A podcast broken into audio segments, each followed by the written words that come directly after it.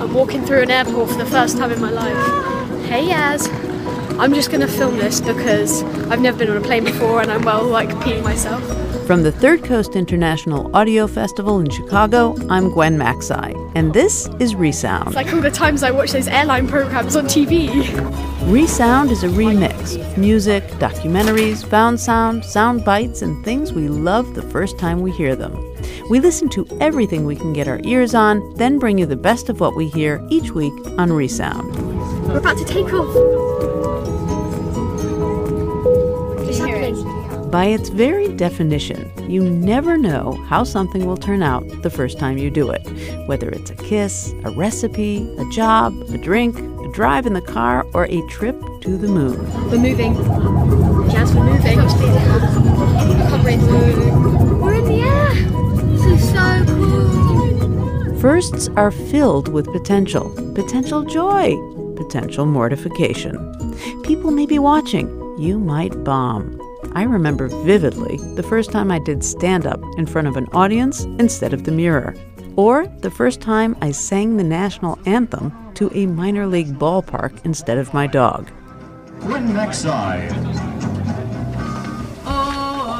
Let's just say they were the first and the last time I did either.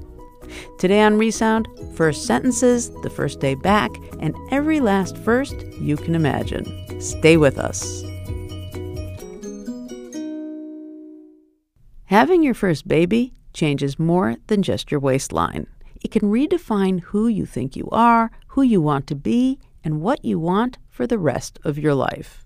And besides all of these heady philosophical things that becoming a mother for the first time invites, there are all the practical considerations, like getting some sleep, staying sane, and trying to balance work with childcare, a puzzle many parents struggle with and agonize over.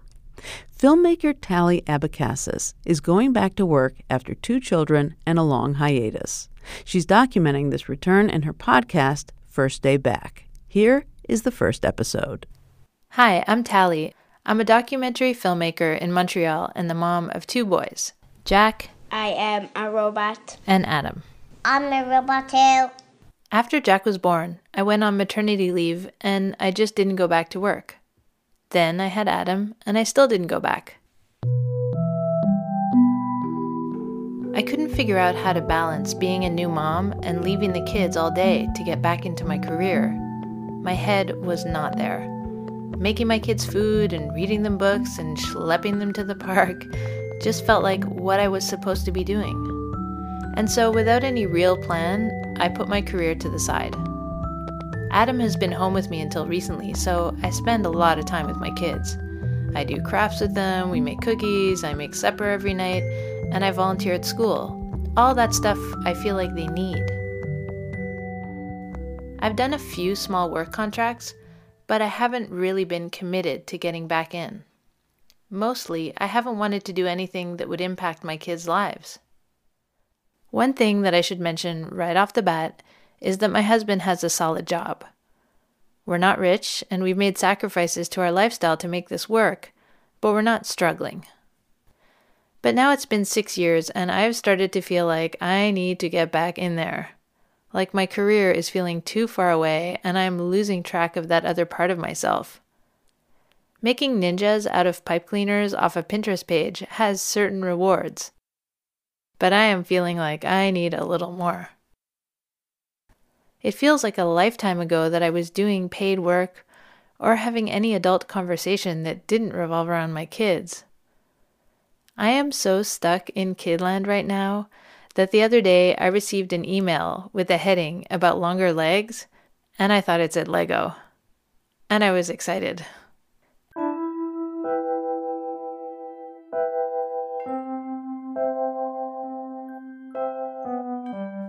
I know I'm not the only one dealing with this. I've read all the mom blogs and the mom books, and they make me feel less alone, but they don't make it easier for me to know what to do and how to do it.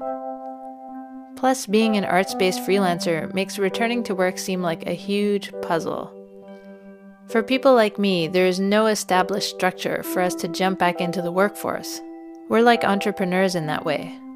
I really didn't see that problem coming, and if you had asked me before having kids where I thought I would be at this point, I definitely wouldn't have seen myself here. Here's my husband David, who knows a trap when he hears one.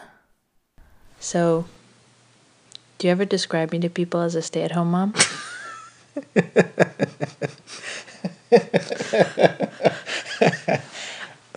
Have I ever done that? No, no, no, no. Actually, I haven't. No. So, what do you tell people? I usually say that like right now you're taking care of the kids and at some point in time you're gonna get back into work. But I wouldn't call that a stay at home mom. Would you like me to be working? Like what kind of working? Would you like me to be bringing in money? Uh sure. Yeah, I mean that would always be be always be good to have more money, but I don't think uh if it was like would you like more money? Yes or no? It's like yes. But then it's like okay, well at what cost besides the, you know, in terms of the hours or complication to you know logistics of life and getting kids to school and paying for mm, babysitters or whatever to fill in the gaps and all that kind of stuff. Right. Who will do all the things that I'm doing now? How do people have successful careers and be super available parents? What would that even look like? I remember that Anne Marie Slaughter article in The Atlantic last year that basically said, Women can't have it all. And she had a way bigger job than me. I don't know anyone who has it all together, so it feels like there are few real models. Possibly I should set the bar lower. But right now, my career expectations are about stalled. I ran into my old producer the other day and she said, Oh, but we wrote you off a long time ago. I don't think she was trying to crush my spirit. I actually think she was trying to let me off the hook. That's just what people think when they see a woman take time to be with her kids. Granted, I took a lot of time. But clearly, if I don't do this now, everyone will have written me off. I just have to figure out how exactly to do it. My kids are now in school and daycare, which is a new thing. Jack just went into grade one, and Adam has started daycare part time. So there's nothing holding me back, really.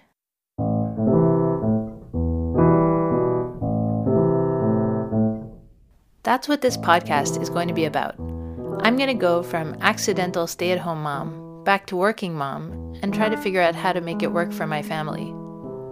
I wrote a documentary proposal for an idea I had, and I've submitted it to a granting agency here in Montreal. There are a lot of in between steps, but my goal is to be filming by next summer. I'll try to document the process and talk to other people about how they make it work. I want to see if I can take on this project while being fair to my kids, trying to feel less guilty, and being true to myself. You can join me for the ride. I'll try to be as open and honest as I can be. And possibly, I won't figure it out at all. It's been a few weeks of Adam going to daycare, and it's a bit depressing. Um, I'm sure when he's there, he has a good time, but the drop offs are just brutal. He screams and cries and says things like, Mommy, don't leave me, and uh, and every day I think it's going to get better, and it seems like it's taking a really long time. It's pretty hard to do. Um, it's been a few mornings that I thought I would record it just for the podcast, but it seemed so heartless to record him crying. And then this morning, I was holding him and he was screaming, and I had to hand him over to his teacher, Joanna. And I mean, it was like he was like made of Velcro. He would just holding on to me, and I had to rip him off me to hand him to her. And you have to be super stoic. They tell you, you know, smile and wave. And so I'm like, bye, as this child is screaming his head off and crying for me. ugh. It really makes you wonder like why am I doing this? So yeah. His teacher texts me after I leave to say when he stopped crying and you know, sometimes it's pretty fast, but sometimes it takes a while and I sit there with my phone and I think has she just forgotten to send the text? You know, maybe he's stopped crying and and then she'll send the text a few minutes later, you know, no crying and I'm like, "Oh my god, that took a long time." Ugh.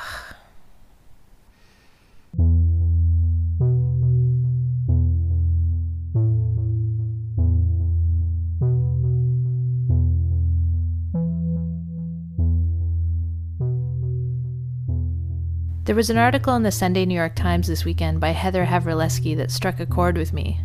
She said that motherhood has been elevated to this all encompassing identity with demands and expectations that eclipse everything else in a woman's life, and that the current culture demands that every mother be all in all the time. And so, bravo, I have been keeping up with that. But then, as much as you hear you should be this all in mother, I still hear this chorus in every other aspect of society calling, When are you getting back to real work? In the Times article, the author says that even in this supposedly enlightened day and age, a woman may feel like the same person inside after having kids, but what the world sees is a woman lugging around a giant umbilical cord. And I thought, sometimes I see myself that way. You know, my mom was a stay at home mom, and I know it's tied up in that. My mom was one of the most important people in my life, and she died of cancer seven years ago. She never got to see me as a mother, she never got to meet my kids, and I think about that all the time. She was incredibly dedicated to my brother and I. I think my childhood was pretty great, which is probably why I'm trying to replicate it for my kids. Most of my friends say that my mom was a mom to them too. She was always home, she made all kinds of things from scratch, and in my mind at least, she was very fulfilled by her role. Here's a conversation with Ben, my brother, and I'll try not to cringe as I hear my brother and I call my parents mummy and daddy. I guess what I'm what I'm trying to figure out is um, why I took this really long mat leave and why I in my head I'm having a hard time getting back to work and I guess I'm wondering if it all comes down to mummy and kind of modeling the behavior who I saw her be. Well, like how did, do you think she ever wanted to work? Yeah, I think so. I mean, she remember she did those eBay stores. She did remember the uh, the Nintendo cartridges that she used to sell, the hundred and one games, and she did a couple other things. And she did one part she was selling Yeah, the she sold Regal. yeah. Regal Avon. Uh, Daddy always said that she wanted to work, like maybe not work so much in a full time capacity, but she wanted to be able to say she was making her own money. Um, Oh, and I so forgot about that. there was. She also tried to start a daycare at one point, although I think that was very short lived. Oh yeah. Um, and then there was there was something. Oh, there was the Pampered Chef spoon holders Oh yeah. that she would buy at the dollar store and then sell on eBay for you know ten twenty dollars or something like that. And then they shut her down because they're they said they're counterfeit. So I have to interrupt here. It's not that I forgot about these things. It's that I never really properly considered what they must have meant to her. That they might mean that she was looking for something. I feel like a total jerk because her businesses have always been funny dinner party material to me. She had all these sales gigs that she came up with. Besides selling from catalogs, she sold cookies on eBay. I mean, she sold food that she baked in our oven on the internet. She sold Nintendo cartridges that held a hundred games in one. She got those from a guy who called himself Cobra in a non ironic way. He would leave messages at my house saying, It's Cobra calling, and he'd pull up to our house in his Trans Am with a Cobra airbrushed on his hood. My mom was definitely the only woman in our little Jewish suburban neighborhood having tea with a dude called Cobra. Um, Oh yeah, but I guess Yeah. I wasn't. I didn't think of those things as being work. I guess I just. I, I don't know if there were. I mean, I I don't think it's the same thing as you know, a full time job, but I think, like like I said, she wanted to have that concept of making her own money, and I also think there was the idea of having something else to do outside of us. I guess you know what I mean. Well, that's what I wonder. Did she? Because I'm questioning also. Well, why do I need to go back to work? And then I'm wondering, eh, like, it was enough for my mom to be the super mom. She wasn't in any career path. I mean, you know, she, you know what I mean? Like, she wasn't like, ma- you know, making a name for herself or you know, trying to be in a niche environment or like, you know, you know what I mean? Like, I, I don't know if she necessarily felt she had something to go back to. I don't know. I mean, I don't. You know, I think maybe the situations are a little different where you know you have this career you've already started to build up for yourself, and she, I don't know, maybe Daddy would know better, but I don't feel like she really did. She became mummy. She became she was mummy. That was it. And uh, because in my mind, I mean, I don't know if it's because she's not here, but I wonder if she's become this larger than life Figure. figure, like this mother. And her, we were so.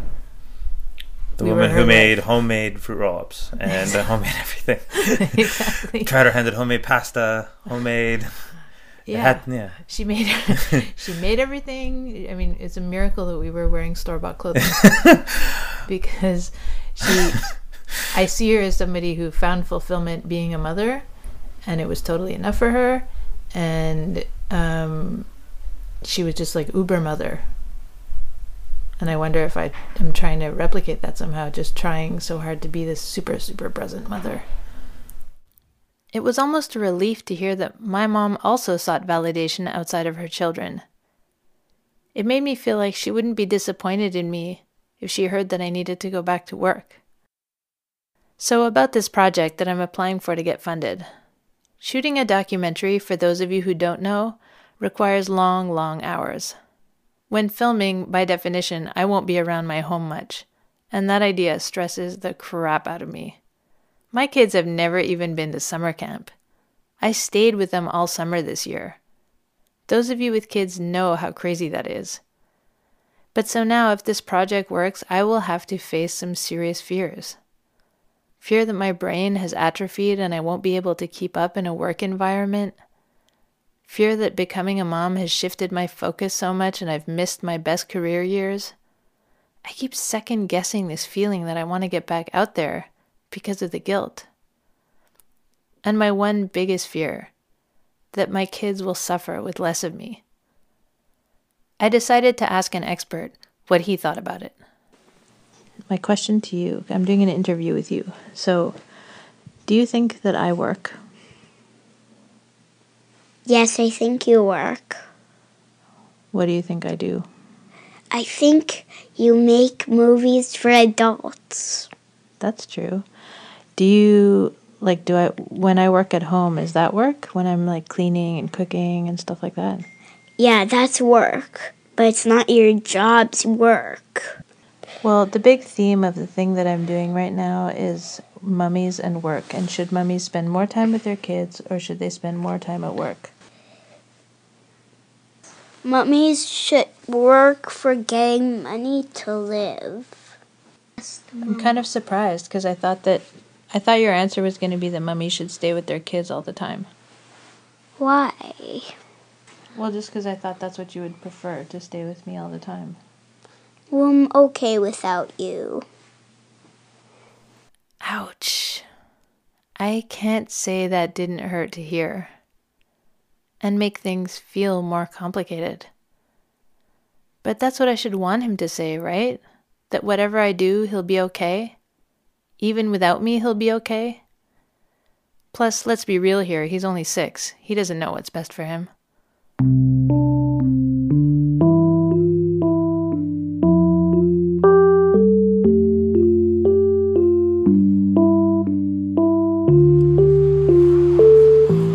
Okay, so I just came out of a meeting with a production company with this guy, Philippe, who's a producer who I used to work with, and Miriam, who's the new producer at their company.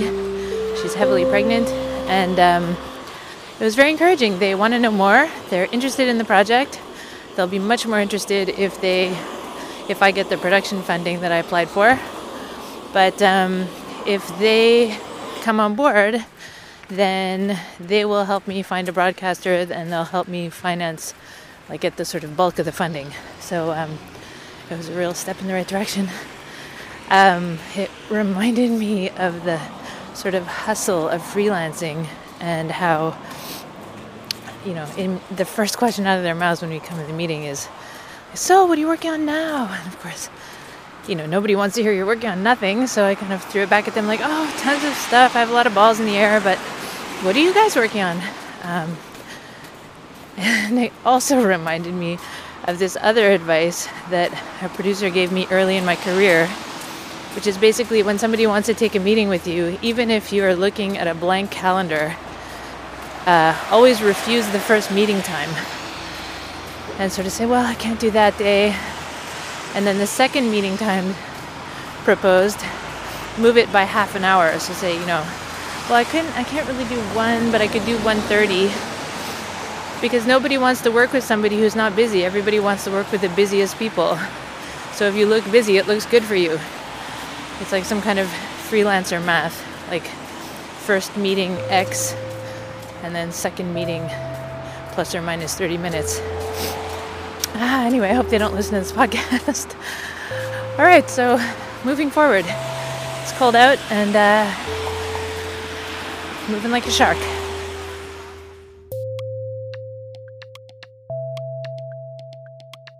Getting Back Out There was produced by Tally Abecassis for her podcast First Day Back. We were struck by the intimate moments Tally caught on tape. For instance, her son telling her that he didn't need her the way she thought he would.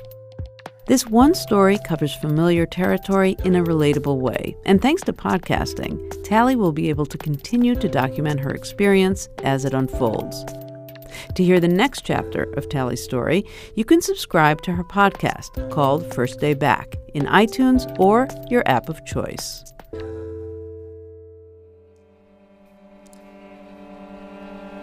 The first time I hurt somebody on purpose. Oh, my first time being second. My first time being second. My first betrayal, my first My lie. first lie. The first time, And my and first not the last time that I hit my sister. The first time I cried in secret. Artists Steve Heather and Siegmar Zacharias were also interested in the idea of firsts, but their approach is decidedly less straightforward.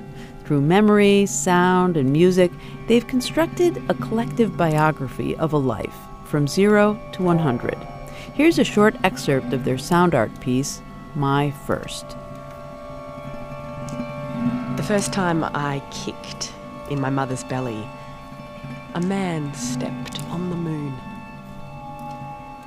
My first My breath. first breath. My first tooth. My first word. My first step. My first scar. My first First tooth. My first time I just contagious fell disease. down. My first investigation into my First time own I saw a tree, I was about three years old because I'd spent most of my life inside or in hospital due to asthma.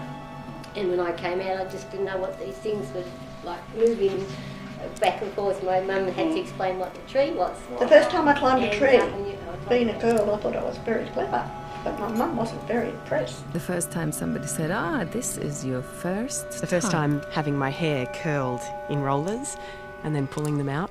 The first time I dressed up as Snow White, I was four. My first, my Mm. first dolly, who was named Pamela. The first time The first time I didn't want anybody to know. The first time, I, the first time I was in the witch's forest, I saw fairies.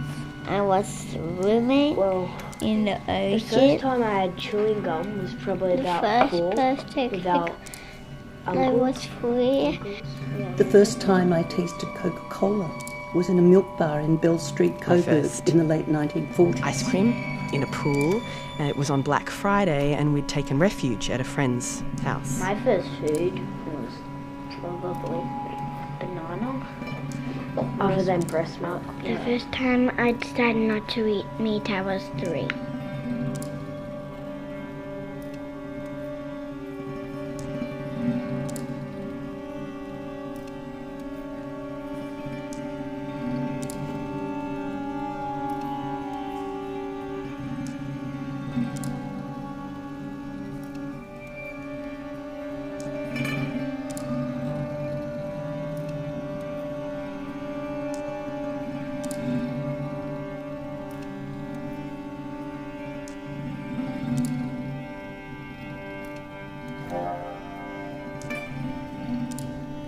First time I met my father was at Spencer Street Station in 1946 when he was demobilised after the war. I my was father two went years to old. Cairns for duty during the war and also his return. Time we went into an air raid shelter during the war was when we used to visit my grandmother every week and she had an air raid shelter down the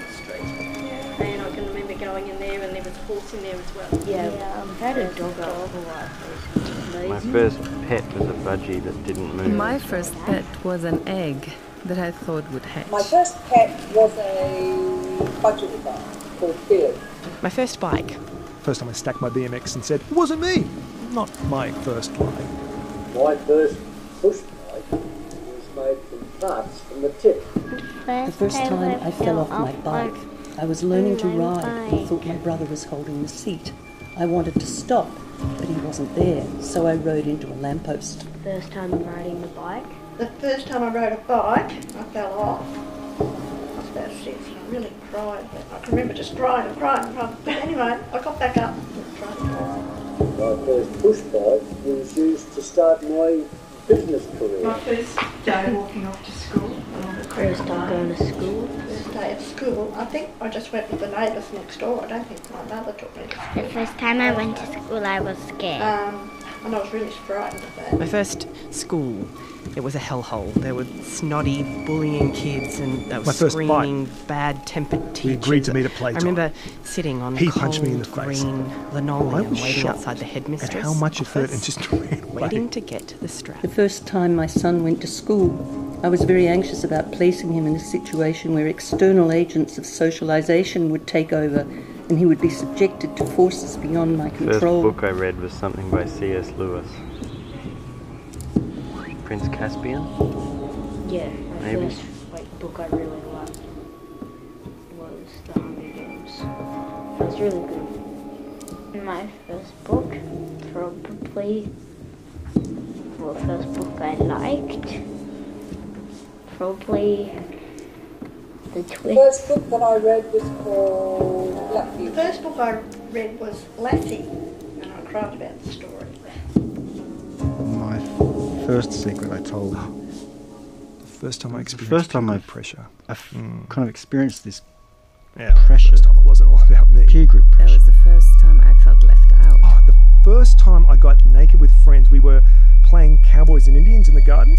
It was like First tickles, smiles, burps, giggles, really jumping left around. It out. was just- yeah, yeah, I realized I was the only one with freckles. Mm, My first time I hurt somebody on purpose, I pushed a boy I didn't know off the playground. The first and not the last time.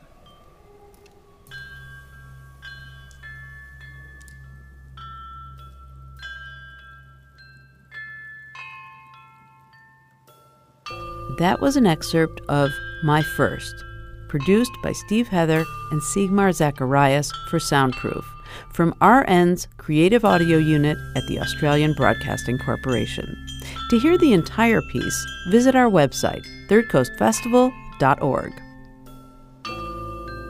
So, first off, I just want to say that there are a lot of you out there who've never contacted us. Well, today can be the first time you do. Tweet or Facebook us, or even write us an email for the first time. We're at Resound at thirdcoastfestival.org.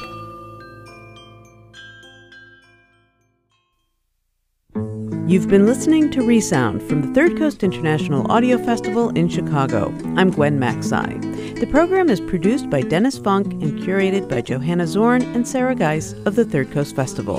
You can hear today's program at thirdcoastfestival.org, where you can also hear more than 1,500 outstanding documentaries from around the world and subscribe to our podcast. Support for Resound comes from Emma, a web based email marketing and communication service helping businesses and nonprofits manage their email campaigns and online surveys in style.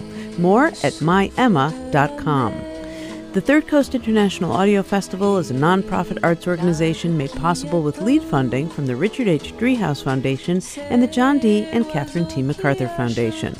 Additional support is provided by the Riva and David Logan Foundation and the National Endowment for the Arts. The Third Coast Festival is supported in part by a grant from the Illinois Arts Council Agency. Special thanks to our many individual contributors from Chicago and around the world. The Third Coast Festival, now an independent arts organization, was originally founded at WBEZ Chicago. Resound returns next week with more radio that you can't hear anywhere else unless you live everywhere else. Bien vite tu reviens et ma vie reprend son cours. Le dernier bonheur du jour, c'est la lampe qui s'éteint.